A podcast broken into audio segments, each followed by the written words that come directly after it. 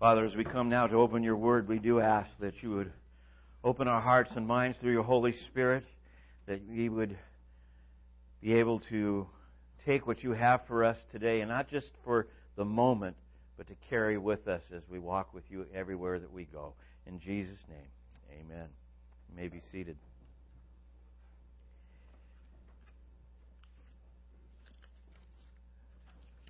To share with you quickly that uh, uh, we are going to have some refreshment after uh, church with uh, a cake for for Kim, and uh, there's a card back there on the table uh, in the in the fellowship room that if you'd like to sign, uh, wishing her well and letting her know that you'll be praying for her, and then to also I forgot to mention daily breads for this next quarter out on the counter in there and on the table on the other side of the the wall. the Gospel of Matthew, chapter 4. We're going to be looking at verses 23, 24, and 25. And uh, just before we I read those, I just uh, a little bit of a review in Matthew uh, chapter 4. Keep it all in context. As you recall, uh, a few weeks ago, uh, the the sermon that Levi did on the temptation of Jesus in in the first 11 verses, and then we get to verse 11 and, and, and then go to verse 12. And between verses 11 and 12, we actually have a one year gap. Uh, that gap is the early ministry of Jesus, primarily in the Judean area. Uh, it's where uh, Jesus uh, uh, cleansed the temple the first time. Uh, we also have the miracle in Cana, where he turned the, the, the water into wine and uh, various things that, you know, various ministries that we find mostly in the Gospel of John uh, up through chapter 4. Uh, the Samaritan woman and his ministry to the area of Samaria. Uh, all of that happens uh, prior to verse 12 of Matthew chapter 4. In verse 12, we find that John the Baptist has been arrested. He's been arrested by Herod we get those details later on as far as the actual account of what happened, but this is the time frame. And in his arrest, uh, he was making a very clear statement in reference to Herod's uh, life and, and, and his. Well, it wasn't illegal in the in the Roman Empire, but it certainly was wrong and immoral before the throne of God. Uh, his marriage uh, to Herodias, and uh, their their relationship and all. I'm not going to get into it now, but John the Baptist. Have you ever had that situation where you see somebody standing on the, the, the street corner and you hear him preaching the gospel? And I can recall uh, some people uh, that I knew, they were kind of embarrassed, you know, kind of like, oh, how, you know, we wish it. There are some people who are called to cry out. That's all I can say John the Baptist was certainly one of them. And when he and initially was crying out in the wilderness, and then the last part of his ministry was crying out in the city street against Herod. And Herod and Herodias, uh, especially Herodias, was upset, had him arrested. That was the end of John the Baptist's ministry. What was the preaching that he gave? Repent, for the kingdom of heaven is at hand.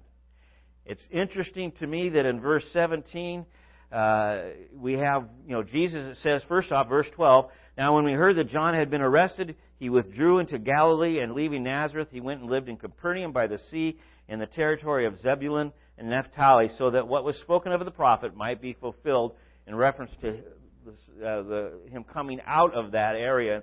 And, and in verse 17, it shows that John, uh, Jesus picks up right where John left off. From that time, Jesus began to preach, saying, Repent, for the kingdom of heaven is at hand. John the Baptist was the end of an era, if you will, of prophets. Hebrews chapter 1 says that God first spoke through his, you know, through the prophets of old, and then it says, then he spoke through his son, Jesus Christ. John is one of the prophets of old, then through Jesus Christ. Jesus waited until the completion of John's ministry before he started his public ministry in preaching the gospel and the kingdom of heaven. Chapter uh, verses 18 through 22 talk about the calling uh, of his first disciples, Peter, Andrew, James, and John. Uh, and then we get to verse 23.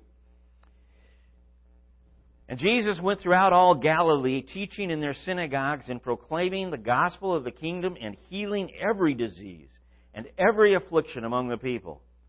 So his fame spread throughout all Syria, and they brought him all the sick, those afflicted with various diseases and pains, those oppressed by demons, epileptics, and paralytics, and he healed them. And great crowds followed him from Galilee and Decapolis, and from Jerusalem and Judea, and from beyond the Jordan. Quite an extensive area of uh, that we're beginning to follow him.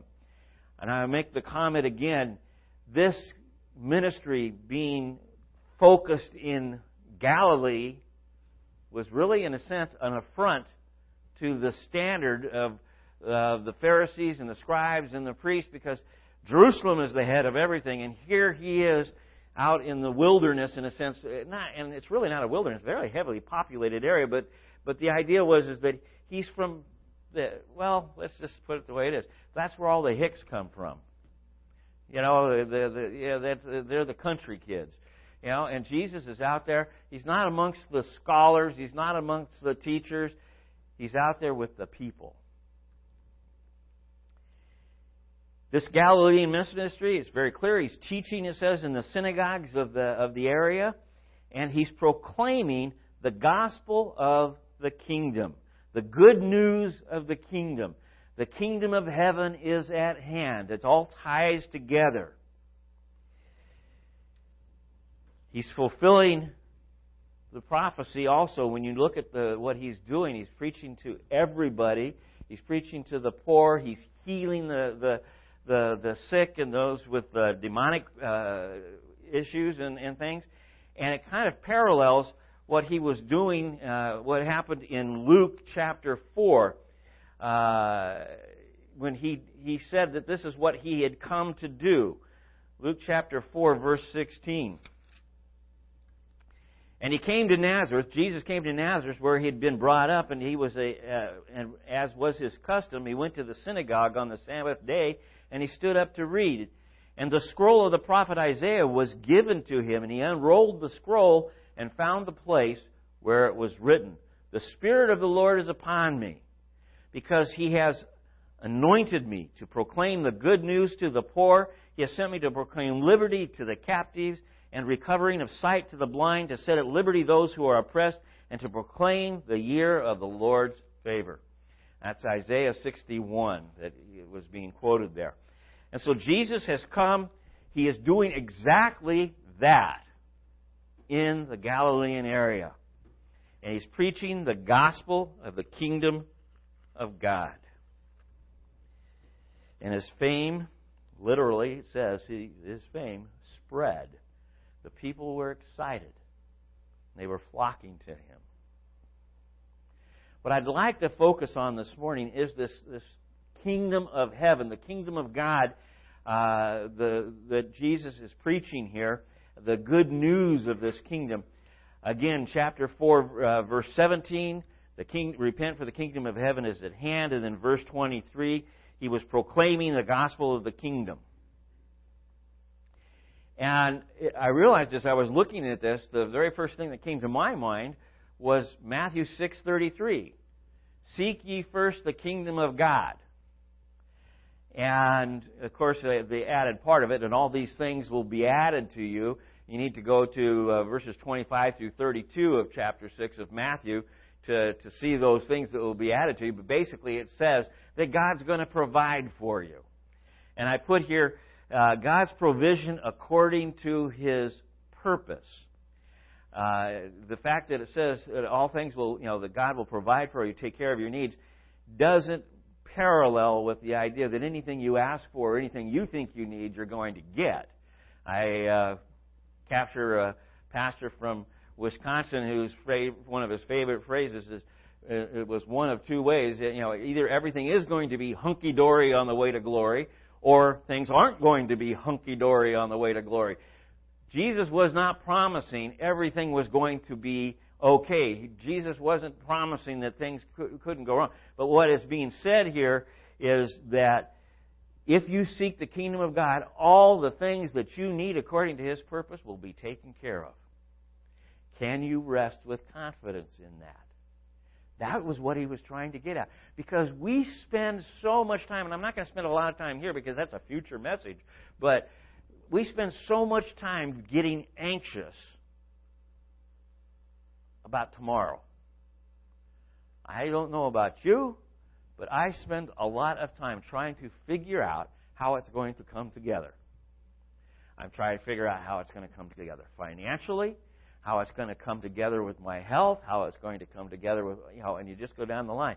And the interesting thing is, is that the way I thought it was going to come together when I was 35 is not the way it's come together 30 years later. I'm sure my wife would uh, attest to that as well. 30 years later, this was not the way we thought it would be. We're not complaining. We are blessed people. But it, it's just not the way we thought it would be. We had so many other thoughts in our minds. And some of them, I have to confess, I was anxious about. Even though I knew I needed to seek first the kingdom of God. But I was thinking, as we look at this, two questions come to at least me that, that I'm thinking seek first the kingdom of God is what is the kingdom of God and how do we seek it? So let me give you a brief picture of the kingdom of God. And for me, it starts with the idea that if you have a kingdom, it needs a king. So I, I start with Philippians chapter 2 and, and familiar verses to, to all of us, and that was that uh, Jesus is one who has been exalted. And let me read it uh, to you, Jesus, uh, chapter 2, verse 9 of Philippians. Therefore, God has highly exalted Jesus and bestowed on him the name that is above every name so that at the name of Jesus every knee should bow in heaven and on earth and under the earth, and every tongue confess that Jesus Christ is Lord to the glory of God the Father. Uh, Revelation says he's the King of kings, the Lord of lords. Ephesians 1:20 says that everything will be at his feet as his footstool, with one exception, his church. His church is not going to be his footstool. Read it carefully. It says in Ephesians chapter 1 that the church is his body. He is sitting at the right hand of God. Therefore, we are the body of Christ, sitting at the right hand of God. We are not the footstool of Christ. But everything under creation uh, will be. Because, and the, and the interesting thing is because he has called us brothers and sisters, joint heirs with him, and sharing his kingdom in a sense of rule, even with us. But he is the king. Matthew 28, you're familiar with that as far as the, the, the, the, the Great Commission, but its prelude to, to sending us out is all authority has been given to me, Jesus says. He is the, the authority in all, in all things in the final sense. And I was looking at that, and it reminded me, and I know that I, I, I frequently go to this, but Psalm chapter 2 is a, a powerful picture of the earth, heaven, and, and how the kingdoms of the earth look at the, the authority of God. And I want you to think about it today, even as what we see, even sadly, many times in our own country. Um, last Sunday afternoon, I was witness to one of the most awesome honor guard memorials to a person, uh, Bart Sockman, who had served in World War II in the Marines, had the full the honor guard here to to to honor him, and it was amazing. We had they had the the guns they had the flags, all of it here. And you're, you're thinking, where are they going to shoot the guns? you know, because they they were here to do that three round volley. They marched from back there out the door, stood on the ramp, did the volleys. Uh, the cops didn't come, um, and, and then They played taps. The guy played a silver bugle. It's beautiful. I, I, I just, I can't, it was just amazing. It was an awesome service. But possibly the most awesome part was something that I have, I've done a lot of military funerals where there's been honor guards. I had never seen this. They unfolded the flag. Normally, when they do it in the church, the flag is, is already folded and they bring it to, you know, they don't go through the whole. They unfolded the flag and held it up while taps was played that we could all salute the flag and the fallen. And it was an awesome thing. I'm getting goosebumps just talking about it again. But then they folded the flag and did a 13 stanza uh, poem, I guess you would call it, of, of, of every fold having something to do with God, eternity, and, and, and the service that, that, uh, that has been given to the United States. And John, who the, the, the Navy commander who was uh, retired uh, that was doing the service, had asked permission prior to the, the service if he could do that poem.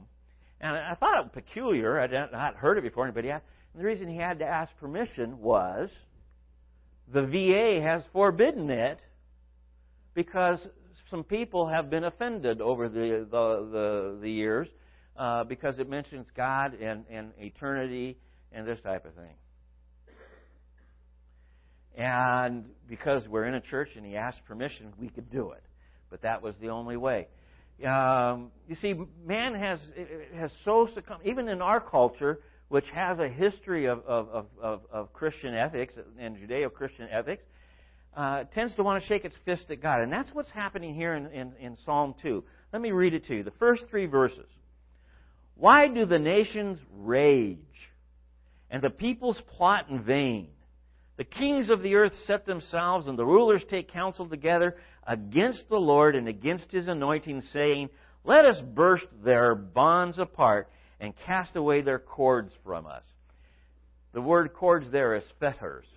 Cast away their fetters. I don't know how many of you are familiar with like hobbling a, a horse so that he can't run through the field. He and so he can't get away from you at night if you're out in the in the, the field someplace. You'll you'll you'll wake up with him fairly close to you. Okay? Uh, and that's the idea of fetter or, or cords there.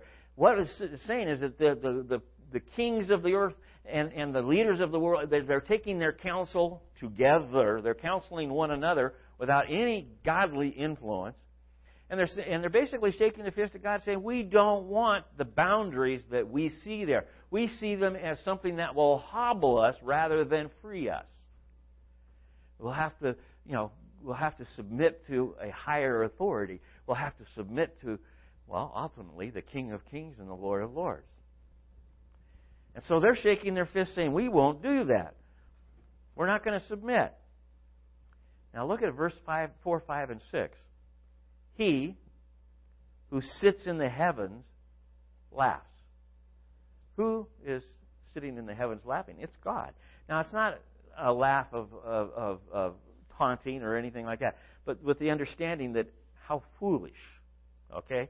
The Lord holds them in, in derision. Then he will speak to them in his wrath and terrify them in his fury, saying, As for me, I have set my king on Zion, my holy hill. You can shake your fist all you want. I've already set my king in place.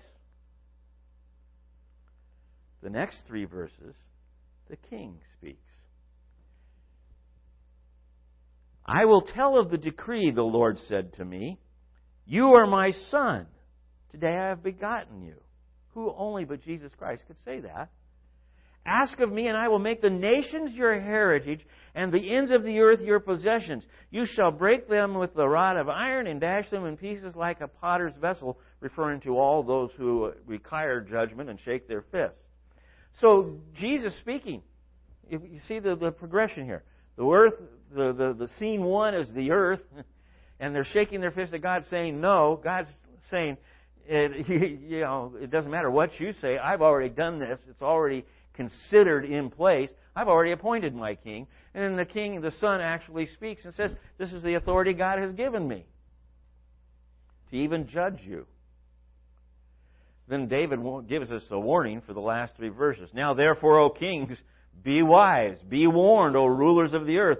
Serve the Lord with fear, and rejoice with trembling. Kiss the Son, lest he be angry and you perish in the way, for his wrath is quickly kindled. Blessed are all those who take refuge in him. That's a pretty serious psalm. And you think about all that it says. And all I'm trying to say is, is that there is a kingdom of God that is established already, and the sense of who it is and who the king is, and it's Jesus Christ, the Son of God. He is the King of Kings. All authority has been given to him. Where is this kingdom? Well, in John chapter 18, Pilate was questioning Jesus, and he basically said, It's not of this earth, not of this world. And it's interesting, John in John 8:23 when Jesus was talking with the Pharisees, he said, "I'm not of this world." That doesn't mean that the kingdom isn't visible or, or touching or a part of in this world. What it means is it doesn't originate in this world. If it did, it would be tainted. But it originates with God. It does not originate on the earth, and it operates under a whole different set of principles and standards than earthly kingdoms. All you have to do is read the next three chapters and see what I'm talking about in Matthew the Sermon on the Mount. It's a whole different set of standards for the kingdom of God. It's in the process of being built and has been since the incarnation of Jesus. It will be completed at his second coming in the, in the judgment of the earth and the establishment of the new heavens and the new earth. In Revelation chapter 21 and 20, 20 and 21 just, uh, or excuse me, 21 and 22 really give you a beautiful picture of that. So we have a kingdom with a king that has been established, and actually it has been said in the sense of established before the foundation of the world. Even Psalm 2 speaks of it before the incarnation of Christ. But we see it physically in Christ coming together. And it's at hand, it's amongst them, it's near them at that point in time. This kingdom also has citizens. What's a kingdom and a king without a, a, a, group of people to, to be there as the subjects? In Ephesians chapter 2, verses 19 through 22. We are called citizens. Let me read them to you. So then you are no longer strangers and aliens, but you are fellow citizens with the saints and members of the household of God, built on the foundation of the apostles and the prophets, Jesus, Christ Jesus himself being the cornerstone, in whom the whole structure being joined together grows into a holy temple in the Lord in him you also are being built together into a dwelling place for God by the Spirit, the, dwell, the, place, the Holy Spirit. And so here's this picture of, of we are the citizens. Philippians 3:20 calls us citizens.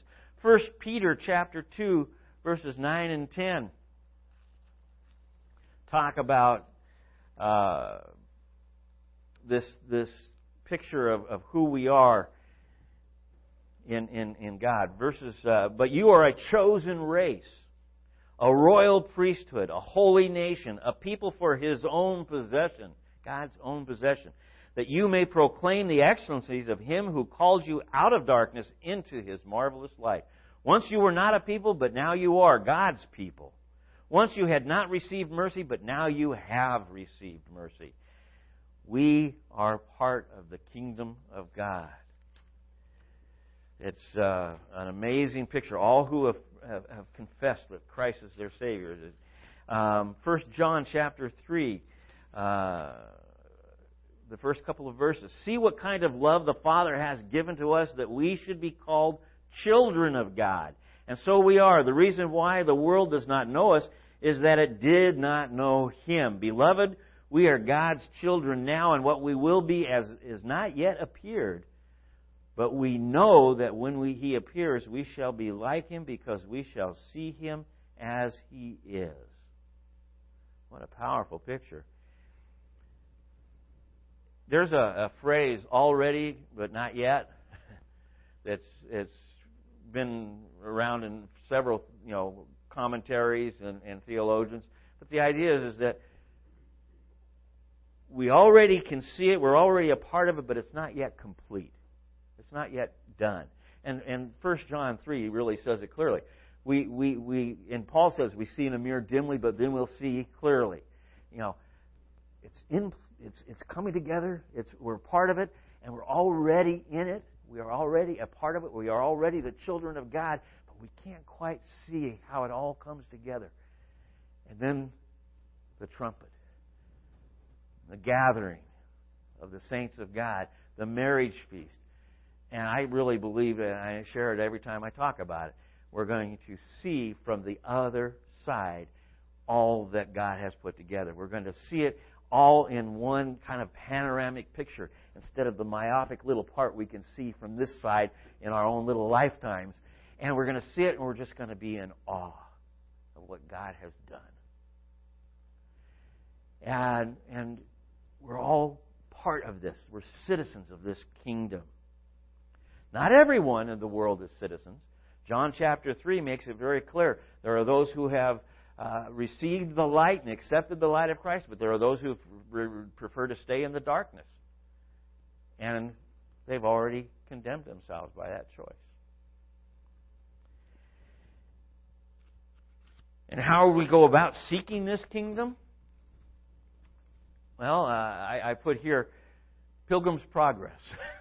How many are you familiar with John Bunyan's book, Pilgrim's Progress? If you've never read it, you should. I have so many people say, but it's so hard to read. Well, that must mean you have an old English copy.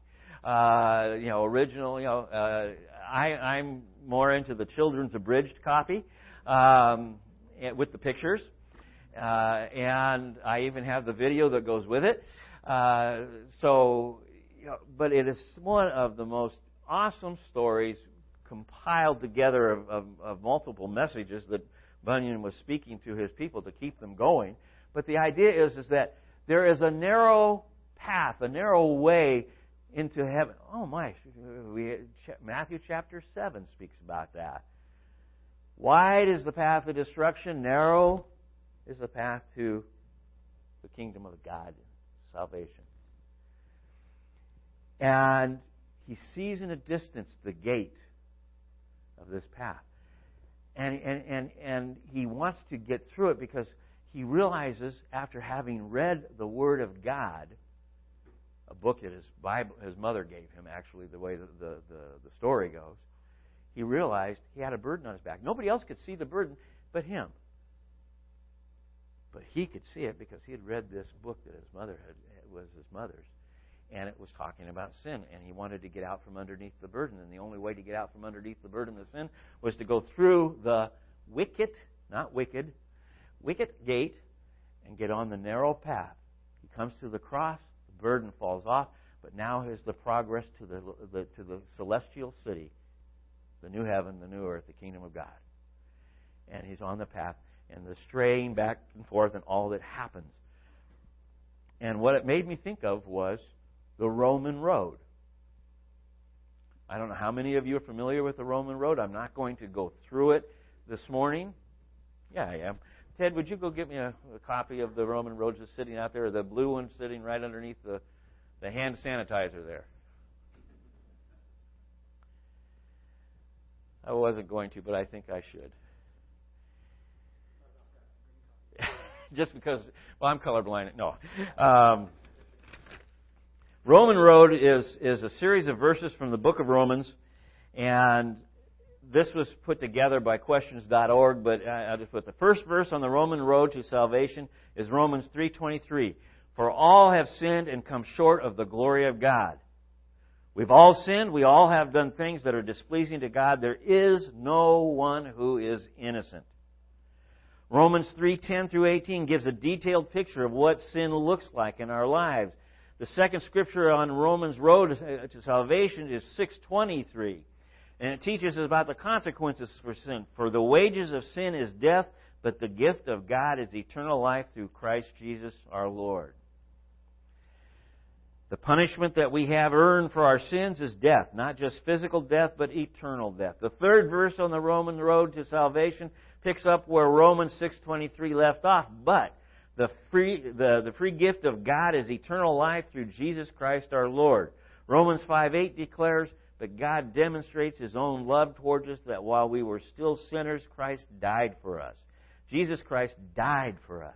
Jesus' death paid for the price of our sins. Jesus' resurrection proves that God accepted Jesus' sacrifice. The fourth stop on the Roman road is, uh, to salvation is Romans 10:9. If you confess with your mouth Jesus as Lord and believe in your heart that God raised him from the dead, you will be saved. Because of Jesus' death on our behalf, all we have to do is believe in him trusting his death as the payment for our sins, and we will be saved. And then Romans 10:13 says it again, for everyone who calls on the name of the Lord will be saved. The final aspect of the Roman road is uh, Romans 5:1 was this wonderful message. Therefore, since we have been justified through faith, we have peace with God through our Lord Jesus Christ. Through Jesus Christ, we can have a relationship of peace with God because our sins are covered by His sacrifice. How do we seek this kingdom of God? We, acknowledge that we are, are sinners. We come to the conclusion that what the Scripture says about sin is true, and that not one single person is free of sin. There is, we've all strayed. We're all gone our own way.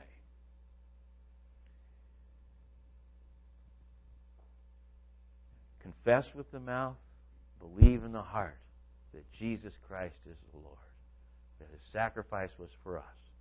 And when Paul wrote that in Romans, he was referring to all that he had written already about it. So you need to realize he talked about the sacrifice and, and, and uh, the, the sin of Adam and all of that so that we would understand when we got to this point what we would be confessing, what we would be agreeing to in our heart. How do we stay the course? Well, Romans chapter 12 is, is the, the, the best verse since we're already working with Romans here. Romans chapter 12, familiar verses, verse 1 and 2. I appeal to you, therefore, brothers, by the mercies of God, present your bodies as a living sacrifice, holy and acceptable to God, which is your spiritual worship.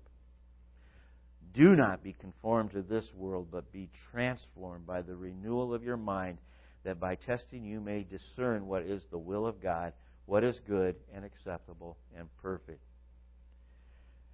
If you read through the scriptures, especially Paul's writings, you're going to find a number of places where Paul says, put off, and he lists the things of, the, of sin and, and of the world, and then he talks about put on the things of God. In order to be able to do this, the only way we can do this is through the power of the Holy Spirit working in us. How do we tap into that? We daily present ourselves as a living sacrifice to God, asking Him to transform us so that we're not conformed to the world, but transformed to the likeness of His Son. It's what it's all about. There is a kingdom. It's in place. Its king has been appointed. It was he was appointed really before the foundation of the world. But through his death, burial, and resurrection, he actually came into the fruition of that kingdom and was exalted to the place of King of Kings, Lord of Lords, where Paul says in Philippians, every knee will bow, every tongue will confess Jesus Christ is Lord. He is the King of this kingdom. And all who have confessed with their mouth and believe in their heart that Jesus Christ is the Son of God, that He is the one who has taken care of our sins, become citizens of that kingdom. And while the kingdom is developing at this point, it will be completed at the point in time of his coming for his church and establishing the new heavens and the new earth. What a powerful picture. We are intimately, intricately a part of that if we are resting in Jesus Christ as our Savior.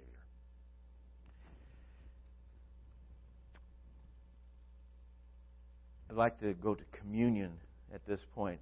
Communion is such a, a picture of what Christ has done for us, the sacrifice that he made, the fact that he came in the flesh, the bread representing his body, that he poured out his blood, the cup representing his blood, the cross, the final words, it is finished. Unto thee I commit my spirit. Ask the ushers to come forward, pass the communion out until we've all been served, and we'll share it together.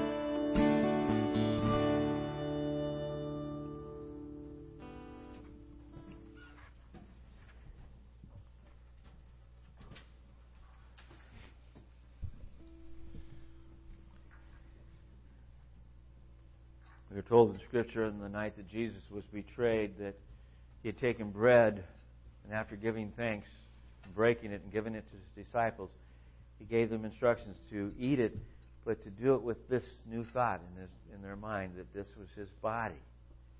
He asked us to do it as often as we would take this bread in remembrance of him.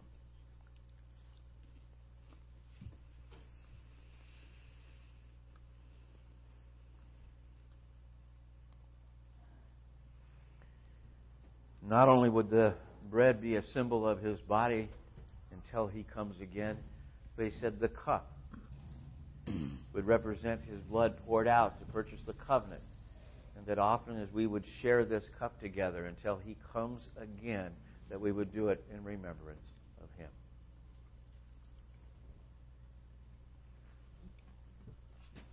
Father, we thank you once again we come to your table to remember what you have done for us. We also think of the scripture until you come again so that it reminds us not only what you have done, are doing, but what you are yet to do. We also realize that we are to come with hearts that are broken over our sin, confessing our sin, and asking your forgiveness. And then having the confidence to know that when we confess our sins, you are faithful, you forgive us, and restore us. To be able to rest in the assurance that you tell us there is no condemnation for those who rest in you. Thank you, Lord.